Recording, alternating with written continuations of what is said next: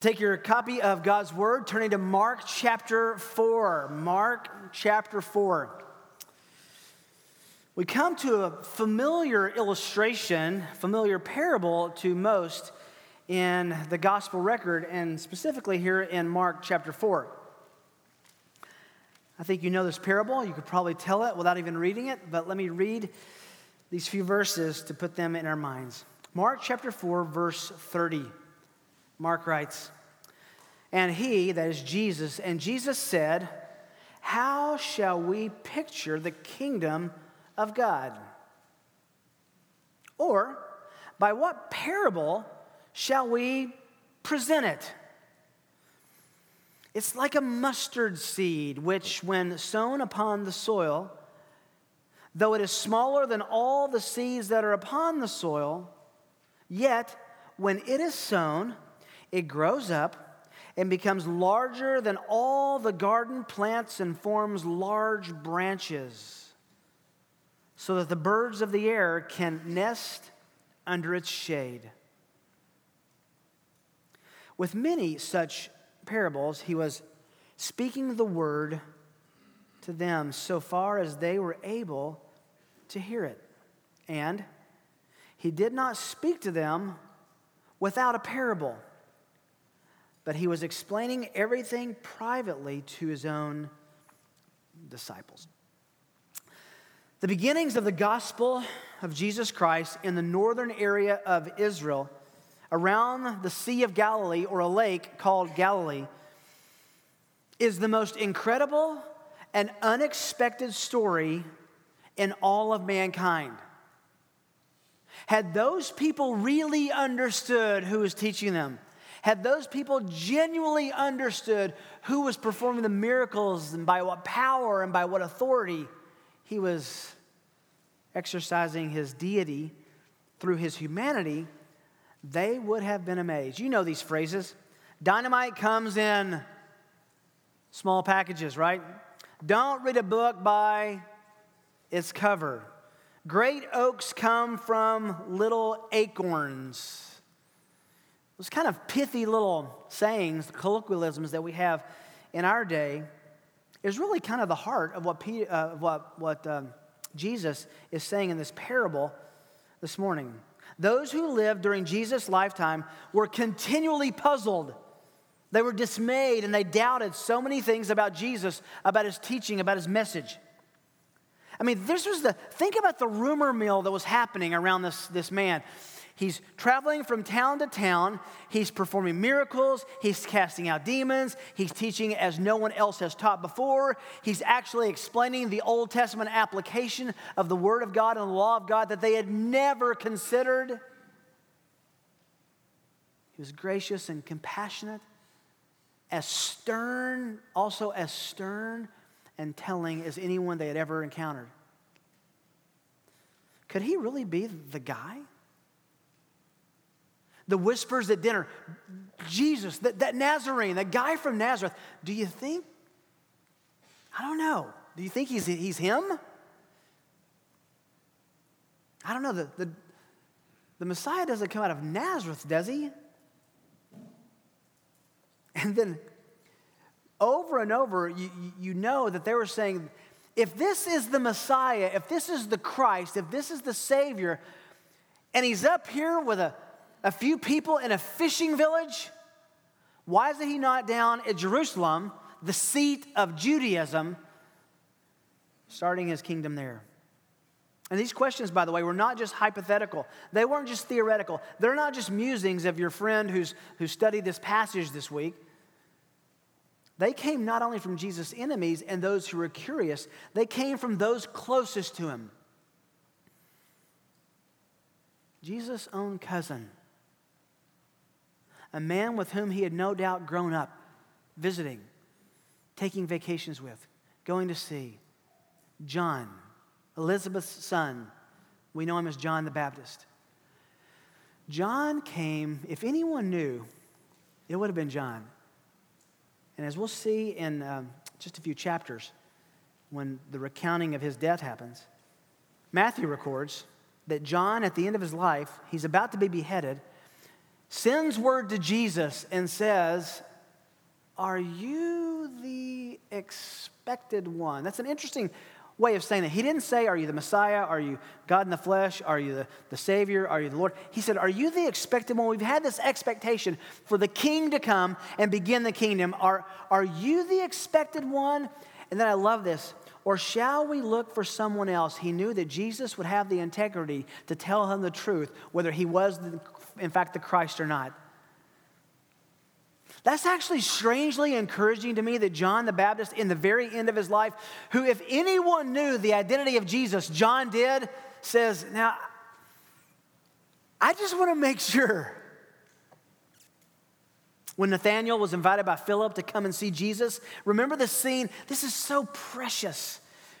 John chapter one, verse forty-three, "The next day, Jesus purposed to go into Galilee. He found Philip, and he said to him, 'Follow me, Philip.'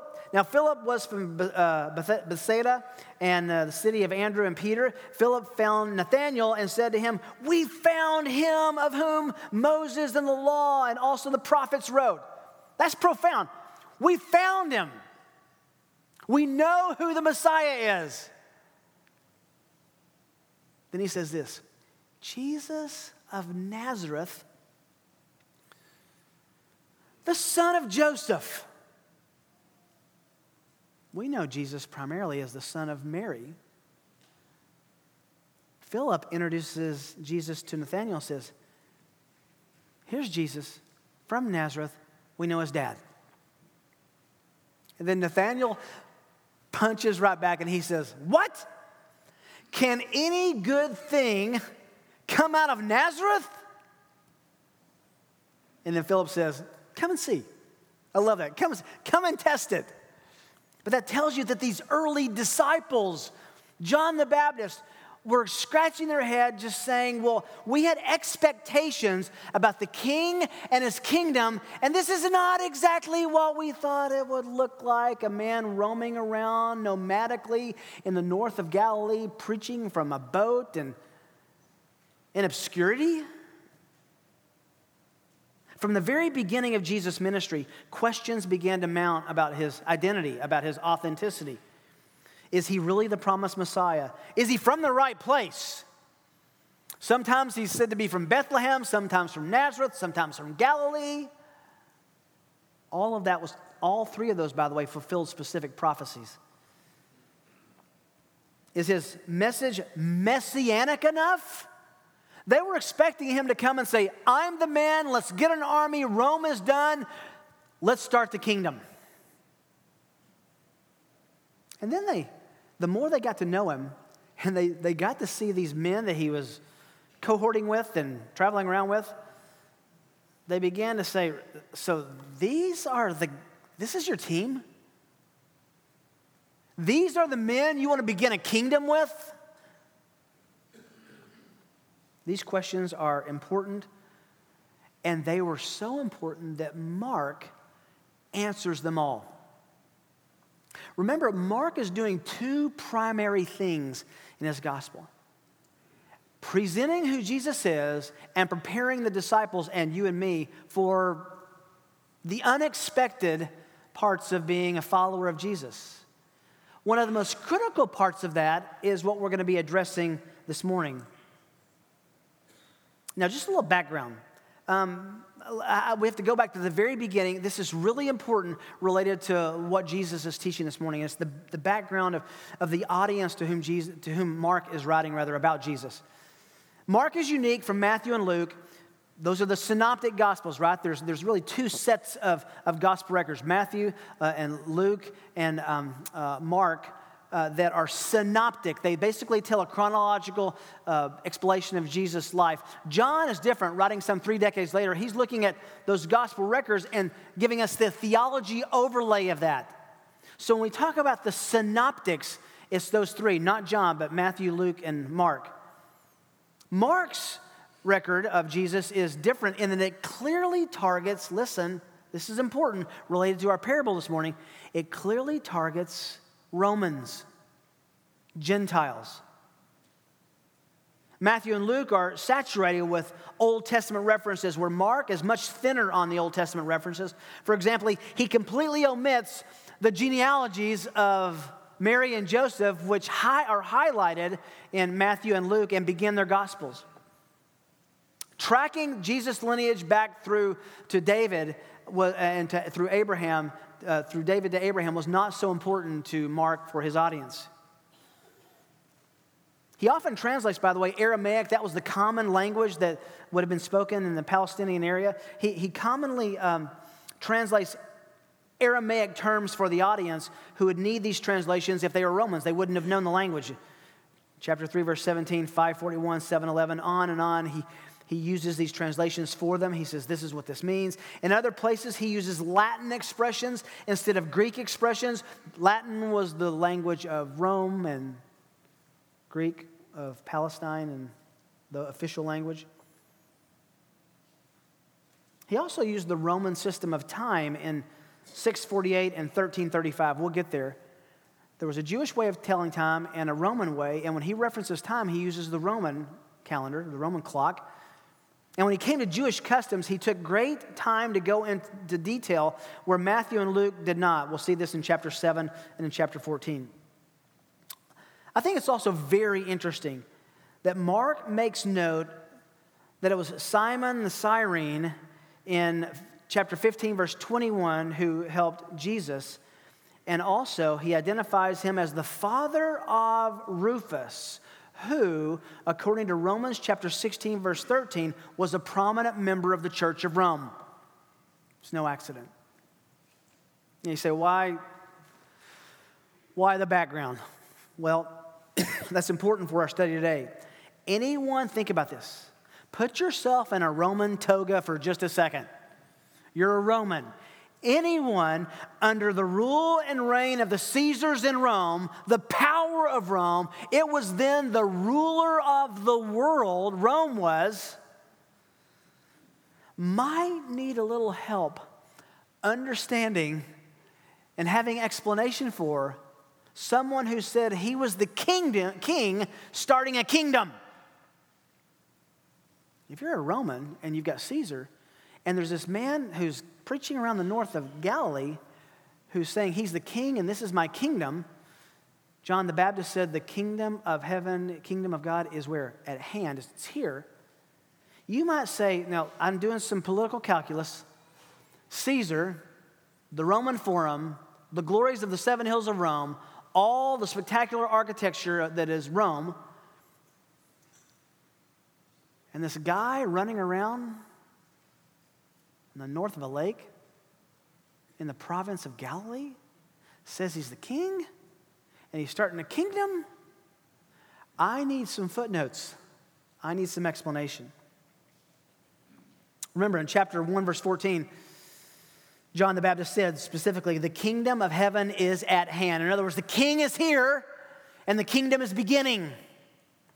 So through Mark's pen, or we should probably say Mark's quill, Jesus provides assurance that though the initial proclamation of the gospel and the kingdom of God seems very small and insignificant, the believers should not be discouraged. They should find confidence that the full majesty of God's kingdom is going to come someday, somewhere. So let's break this down and look together and discover two certain and counterintuitive sources of confidence, or you could say for confidence, in the king and his kingdom. Two certain, he wants to give us confidence, certain and counterintuitive sources of confidence in the king and his kingdom. If we were Romans, if we were reading Mark's gospel, we would need to know, hang on, give me some proof. Caesar's still on the throne. And the guy that I'm hearing about at this point has been dead for a long time, resurrected as well. And I don't see that anything's happening in Rome other than Caesar's continuing his rule. Too certain, counterintuitive. They shouldn't make sense on the surface. sources of confidence in the king and his kingdom. Number one, the future of the kingdom's realm. The future of the kingdom's realm. Let's, let's look at the now and the then, the already and the not yet. Verse thirty, and Jesus said, I, I love this. How shall we, pick, well, stop right there, first of all. And Jesus said, remember, when he's talking to his disciples all throughout this chapter, it says Jesus said to them. That's when he's in the, remember, here's the scene. He's in a boat, in a cove, back sitting in a, a, a, a little boat where he could project his voice, bouncing off the water into a cove that would have had potentially a thousand plus people. Perfect acoustics. So when it says when Jesus, when you're going through this chapter, and it, and it said, Mark records, and he said, that's when he's looking at Jesus speaking to the crowd. When it says he said to them, as we've looked at in the last few weeks, he was privately calling his disciples together. And we see that in verses ten to twelve. How shall we picture the kingdom of God? Or by what parable shall we present it? Jesus is now addressing the crowd gathered that was so large he has to get into a boat to be heard and to not be touched. Now, this whole chapter, as you know, has been focusing on seed, sowing seed. Uh, he tells three parables about the seed specifically being sown and planted and growing. This one is the only one where he announces to the crowd, this is a parable, which is another way of saying, you're not going to understand this without effort. Look how he says this. Really interesting in the original language. He provokes their thinking with a two-part question. How shall we picture homoioisemen, interesting Greek word, homoi, homogeneous. You know that word. It means the same. Literally, how can I say the same thing about the kingdom in other words? How, how can I give you a picture? How can I compare it?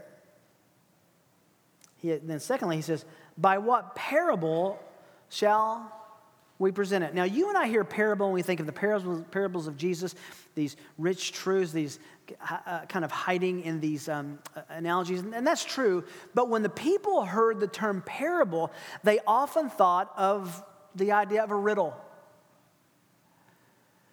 One of the things that my family loved to do, you know, when it was four against one with me on vacation, my sons loved to tell riddles. You know these, these crazy riddles that you tell and you try to figure out what it is? I, you know this one, so it's, I didn't get it. You know, there's a man lying in the desert and he has on a backpack and there's nothing around, and he goes on and gives all his details, and how did he die? I, said, I don't know. But you got to figure it out. There's not enough detail here. I don't know. Keep asking questions and you'll find out. I don't care. He's not a real man. And we would go on and on, and you could see, you know, Luke would be telling it, Mark would get it, and then John would understand it, and Kim would get it. Dad, Dad, come on, you can do it. And I just didn't, I wasn't good at all. And you know he's laying with their, the backpack is an unopened parachute. What? The idea of a riddle in our day is what they thought of when they heard the term parable. So when Jesus says, what parable shall we present it? He's basically saying, I'm going to tell you something that you should figure out. Apply your skills of analysis here. Ask questions and you'll find out what it means, which some, verses ten to twelve, actually did.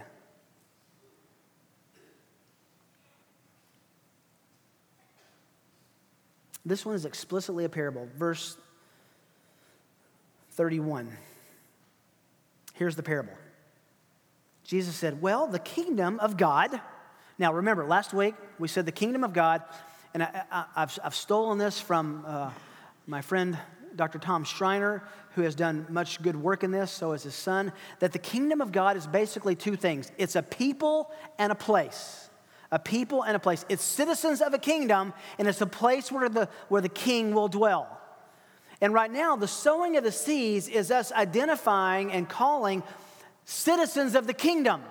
The place is someday, somewhere in the future, where he will literally reign and literally rule, and the world will come and give him the praise he deserves in his full resurrected bodily form with the Lord Jesus reigning from Jerusalem. That's the place. We can experience the people part of the kingdom. He's reserved the place for the future. He says, the kingdom of God, it's like a mustard seed, which, when sown upon the soil, though it is smaller than all the seeds that are upon the soil, yet when it is sown, it grows up and becomes larger than all the garden plants and forms large branches so that the birds of the air can nest under its shade. Now, stop right there. We are immediately confronted with what liberal scholars tell us is proof that Jesus is not God. Do you see it? Do you see it? Here's what they say. God cannot lie. True? True? True. God cannot lie. But Jesus didn't tell the truth. That's what they say. Because there are smaller seeds than mustard seeds in the world. And so they say, see, there's the proof. Did Jesus tell a lie? No, the mustard seed is simply the smallest in the knowledge of the people he was talking to. How small? I put a picture up there. It looks like grains of sand. And the plant it produces can grow some fifteen to eighteen feet high. It was confirmed by the fact this was a colloquial saying. It's as small as a mustard seed was a, a common phrase in his time. Now, a handful of mustard seeds looks like you're literally holding some black sand. That's it. They're tiny, barely visible to the human eye. Think grains of sand. Now, in this parable, there's no emphasis on the growth of the seed. That was last parable. Here, it's the contrast of how small the seed is in the beginning and how big the plant is at the end. Small becomes big. Insignificant becomes significant. Unseen becomes unavoidable. So in their mind, and this slide will help you see that, the people were, were thinking, okay, I know what a mustard seed looks like, which was used for spices. It was uh, um, uh, uh, used in pastes and sauces. And so you would plant mustard seeds in your garden so that you would have that for flavor. And let's just say one neighborhood only needed one mustard seed plant. Can you see why? It would literally take over and dominate your garden without attention. That's why he says, look back at what he says again. When it grows up, becomes larger than all the, not the plants, the garden plants. It forms large branches. You easily see that. And they're so big that the birds of the air can come and nest in its shade. Small cannot be interpreted as to how it's going to end up at the end. That's the point of the parable. Now remember, if you're a Roman, you're sitting still in your toga and your sandals, and you're thinking, I thought Caesar was king, I thought he was the ruler, and uh, this Jesus, how, how, how, how do I work this out that he's the king? Well, Jesus is telling you himself, don't judge the book by the cover. Don't judge the, the oak by the acorn. Now, just a little footnote. Um, some of your Bibles may have the last part of that, that uh, text capitalized, which points to a quotation of Old Testament text.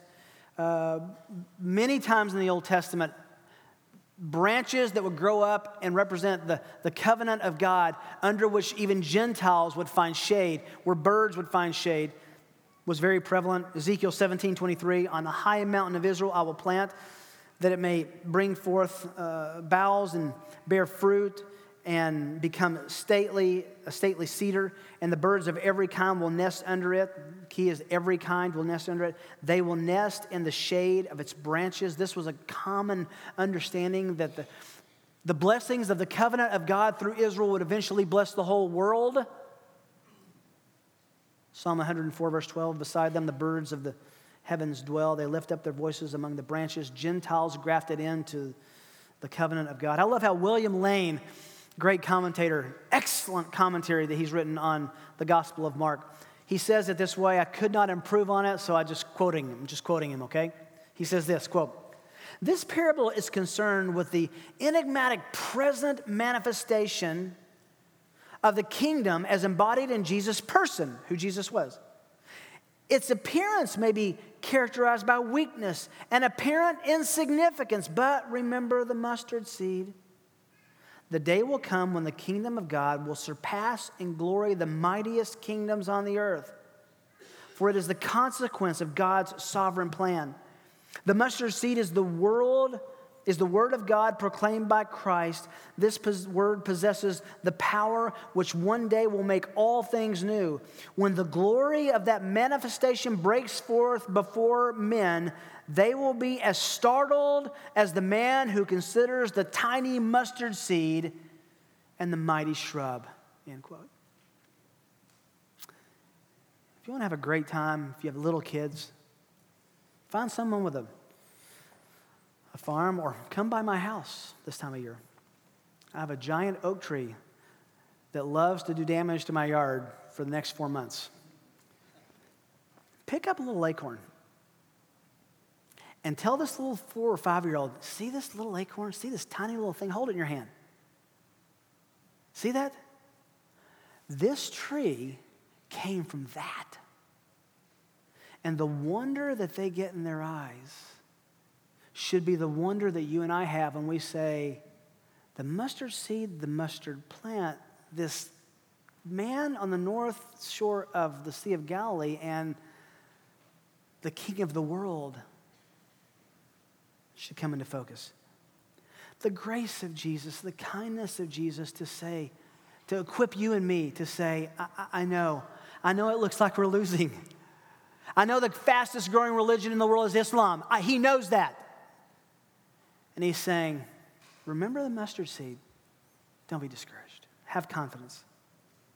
That's the future of the king's realm. It will happen one day. Number two, a second certain and counterintuitive source of confidence in the king and his kingdom, the reception of the king's gospel. The reception of the king's gospel. This should give us confidence. Verse thirty-three, this, this summarizes chapter four and these parables. "With many such parables, like the mustard seed, he was speaking the word," we've said that's the gospel, which ultimately will be canonized in the Bible, the word of God. But this really means the message of God, the king's message. He was speaking the word, the king's message, the gospel to them, so far as they were able to hear it. And he did not speak to them without a parable, but was explaining everything privately to his own disciples." What's going on here? Well, verses thirty-three and thirty-four are Mark's concluding words about these parables that Jesus taught from the boat to the crowd at the lake. But there was private instruction, as you see at the end of verse thirty-four, everything he was teaching privately to his own disciples. Look back up at verse ten for a moment. "As soon as he was alone, his followers, along with the twelve," so it's not just the twelve men, but it's those who were believing his message, "began asking him questions about the parables." Remember the riddle? You tell this riddle, and then someone's supposed to keep asking you questions until you figure it out. Jesus told this spiritual riddle, and the disciples said, "Wait a minute, I have questions." And so he tells them the answer.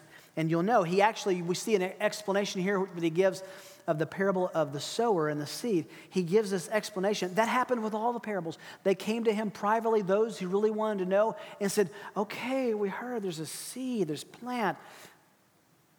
Can you talk to us?" They had ears to hear and a desire to know, and as they moved toward the Savior, he gave them explanation. Mark is careful to say that These were not the only parables that Jesus told. Look how he phrases it. With many such parables. He told a lot more than are recorded here. These are just the ones that he's using to encourage us in his gospel.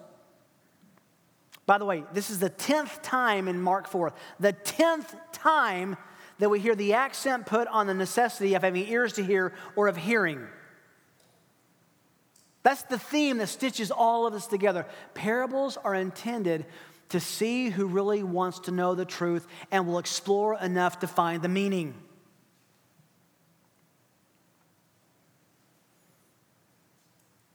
And as we've been noting, the parables will either enlighten someone's understanding or obscure the gospel and God's word to the ear.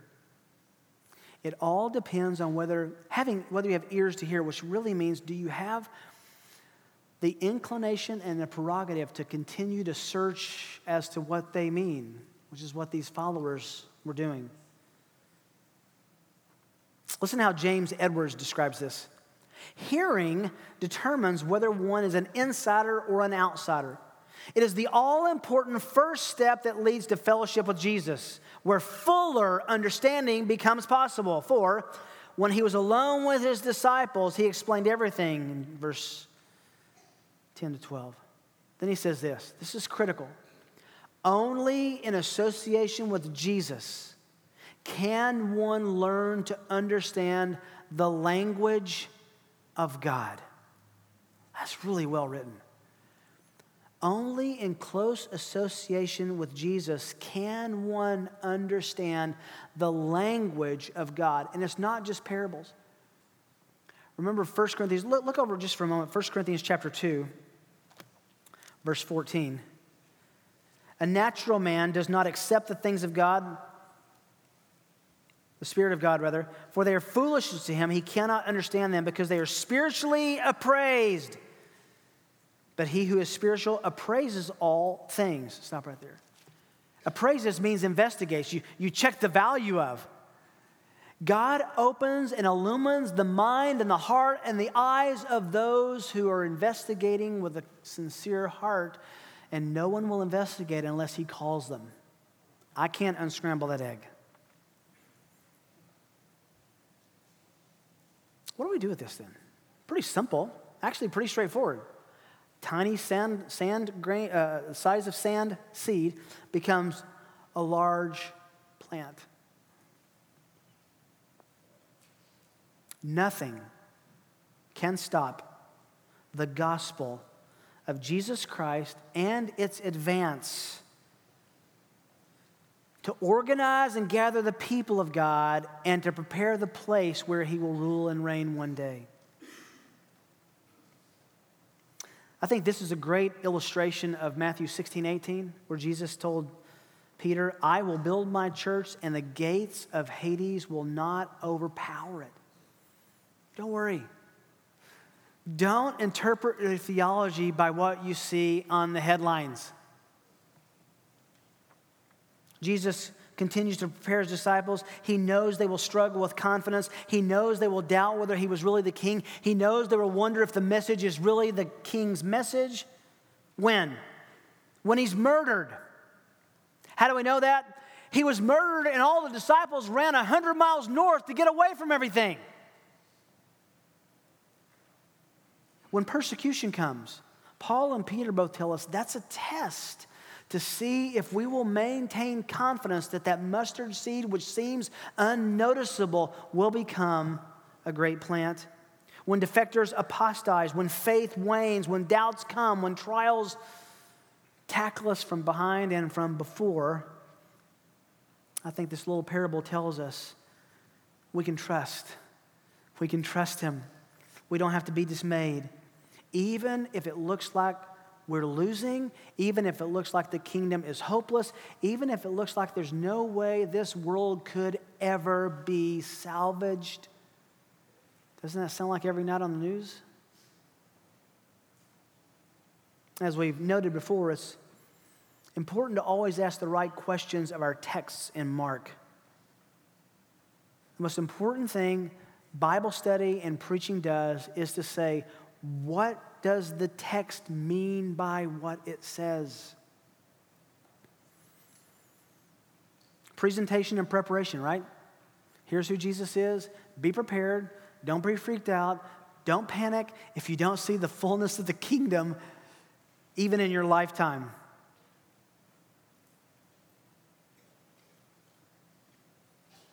So, the two parables, the one about growth in our last study, and the one about its inevitability in this study, both warn us to be very careful not to under, underestimate the power of proclaiming, casting seeds for the kingdom of God.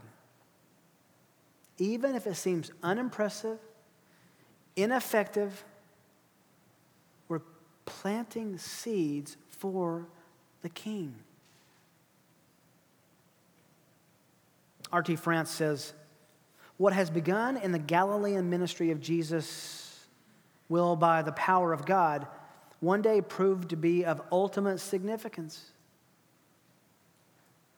If for the time being its power is hidden, it is not for that reason that any, any less certain, and growth one day will be spectacular. I have, let me just say this because I, I don't want to pick a, an unnecessary feud or fight. I, I struggle sometimes with my amillennial friends, and I have many of them, and they are dear brothers and they are dear sisters. But I struggle with how this doesn't show that there is a, a coming literal kingdom of God. I, I struggle that if If we're in the kingdom now, why is Islam the fastest growing religion in the world? Why doesn't this look like the Old Testament prophecies? Why are lambs and lions not lying down and not eating each other? Or actually, one would eat the other.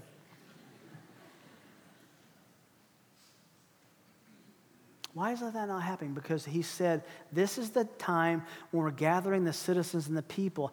One day will be the time when Jesus comes in his second return and establishes the place. How bad will it get? How bad will it get?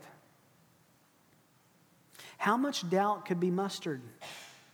Luke eighteen eight says this. This is really, really shocking.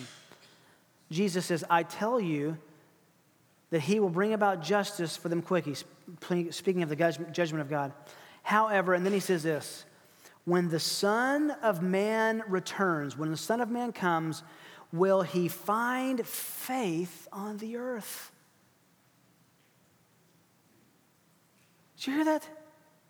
Toward the end, right before, you know, the old saying, this, the it's darkest right before the, the, the sun rises.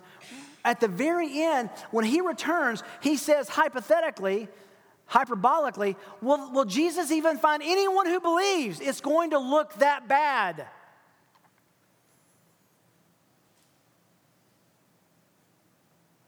Don't be surprised when you cannot see the future seed mustard plant, seed becoming the mustard plant. And even if the world mocks you for it, Peter knew this. Peter heard this, this parable. Peter understood it. He said this in Second Peter chapter three, verse three. Know this, first of all, in the last days, mockers will come with their mocking, following after their own lust and saying, this is what they'll say, where's the promise of his coming? I thought you said Jesus was returning. For ever since the fathers fell asleep, all continues just as it was from the creation. For when they maintain this, it escapes their notice that by the word of God the heavens existed long ago, the earth was formed out of the water and by water, through which the world at that time was destroyed, being flooded with water. But by his word, the present heavens and earth are being reserved for fire, kept for the day of judgment and destruction of ungodly men. But do not let this one fact escape your notice, beloved, that with the Lord, one day, like a thousand years, a thousand years, like a day. Here it is. The Lord is not slow about his promise. Why would he say that? Because the world will be mocking us and saying, I thought you said Jesus was the king. He's establishing his kingdom. Where is that going to happen? Now, people have forgotten enough about Jesus. They don't even ask that question much anymore. But think about this time when you have this early Christian uh, community saying, the king has come, his kingdom is coming. And they say, really? I don't think so. And then Peter says, the Lord is not slow about his promise. It's been two thousand years. It's not slow. That's like day before yesterday to the Lord. As some count slowness, slowness, but he's patient toward you, not wishing for any to perish, but all to come to repentance. He is inviting kingdom citizens, the people of the kingdom. You can be confident in King Jesus. You can be confident in his kingdom. Though you don't see its full manifestation now, we can see the partial in, in his reign in the hearts and in the lives of men who've come to faith and understanding of the gospel. We may not be in the place of, of the kingdom of God, but anyone who knows Christ has become a citizen and longs for that land and longs for that day. Let me just encourage you. Let me just beg you. Let me ask you to stop in your tracks and think. If King Jesus is really the king, his kingdom is really coming, judgment awaits me for my sin, reward and heaven await me for my faith in him, and what kind of fool would say no to that? Who would say no to that? Why would you say no to that? You say, I don't have any evidence. Well, no one has evidence when they're holding mustard seeds in their hand that's going to be eighteen feet tall either. He will bring us one day to the place, and now he's called us to be proclaimers, seed casters, gospel evangelists, to tell the gospel, plant the seed, bring in the citizens to the kingdom. We can be confident. We should be faithful, we can't be discouraged, and we should always be expectant. I was a young man, pretty discouraged a year or so after I was saved. It was in high school. Had a Sunday school teacher who discipled me. I didn't even know what discipleship was then. He spent time with me and we studied the Bible. That was, he never used the word discipleship, but that's what it was. And he gave me a challenge. I'll never forget this. He says, um, John says that if you read the book of Revelation, you'll be blessed, right? Opening chapter. He says, I want to dare you. Now, you don't dare a tenth grader to do anything that you don't expect them to do. He says, I want to dare you to take time this Saturday and read the whole book of Revelation in one sitting. And he said, I, I mean, you probably can't do it. I know you're, you're kind of distracted. Well, that's like pouring gas on a fire. I will do it. And I did it. We met, that was, I think, a Saturday, on, on Tuesdays, Tuesday mornings when we met. We met. He said, what did you think of Revelation? I said, I didn't get a blessing. I got so discouraged. That's awful. It's, it's like judgment after judgment after judgment. He says, well, you did read the beginning and the end. I said, yeah, but have you read the middle?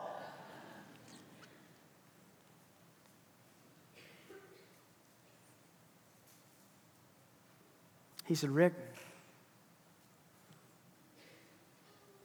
it's going to look to most of the Christians in most of the history of the world. Listen, he said, it's going to look like we lose.